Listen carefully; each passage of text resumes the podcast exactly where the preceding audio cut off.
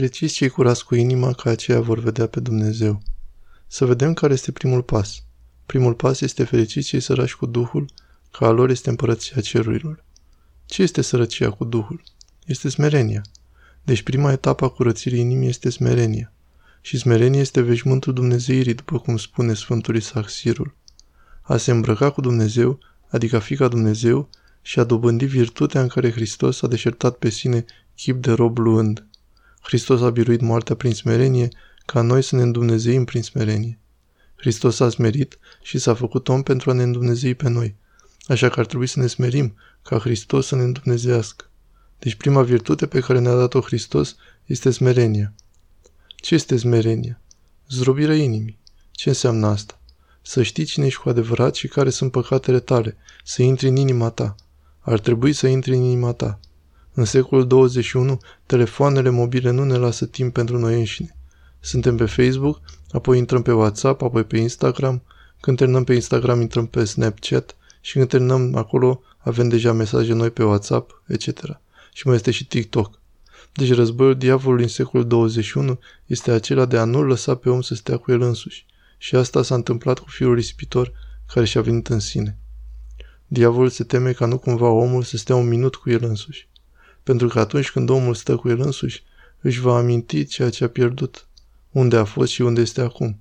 Așa că prima etapă este ca omul să intre în inima lui și acolo el începe să-și vadă adevărata identitate. Acolo se va afla gol în fața lui, în fața poruncilor lui Hristos. Atunci omul începe să realizeze ce a pierdut și care sunt păcatele care îl robesc. După aceasta ajungem la fericiți cei ce plâng că aceia se vor mângâia. Când îți vezi păcatele tale și începi să strigi fericiți cei ce plâng, îl auzi pe Hristos spunându-ți că își vei fi mângâiat.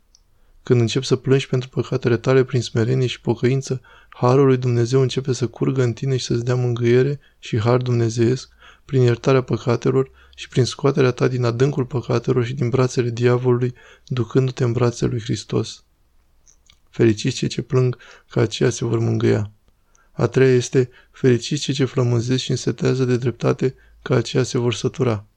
Când plângi pentru păcatele tale cu smerenie, începi să dorești să-L cunoști pe Dumnezeu mai mult și cu cât îl iubești mai mult vrei să citești despre și să te rogi Lui. Cu atât Dumnezeu te va umple mai mult și îți va da să-L cunoști mai mult. Cu cât ajungi să-L cunoști mai mult, cu atât ești mai flămând după Hristos. Cu cât flămânzești mai mult după Hristos, cu atât ne zice, fericiți cei milostivi că aceia se vor milui. Inima ta devine milostivă, dobândești milă. Inima ta devine o inimă iubitoare, pentru că mila vine din iubire. Începi să ai această iubire, această milă și această generozitate. Inima ta se preface din una împietrită în una milostivă. Și când devine milostivă, devine curată. Fericiți cei curați cu inima, că aceia vor vedea pe Dumnezeu. Acestea sunt treptele pentru ca omul să ajungă la starea de curăție.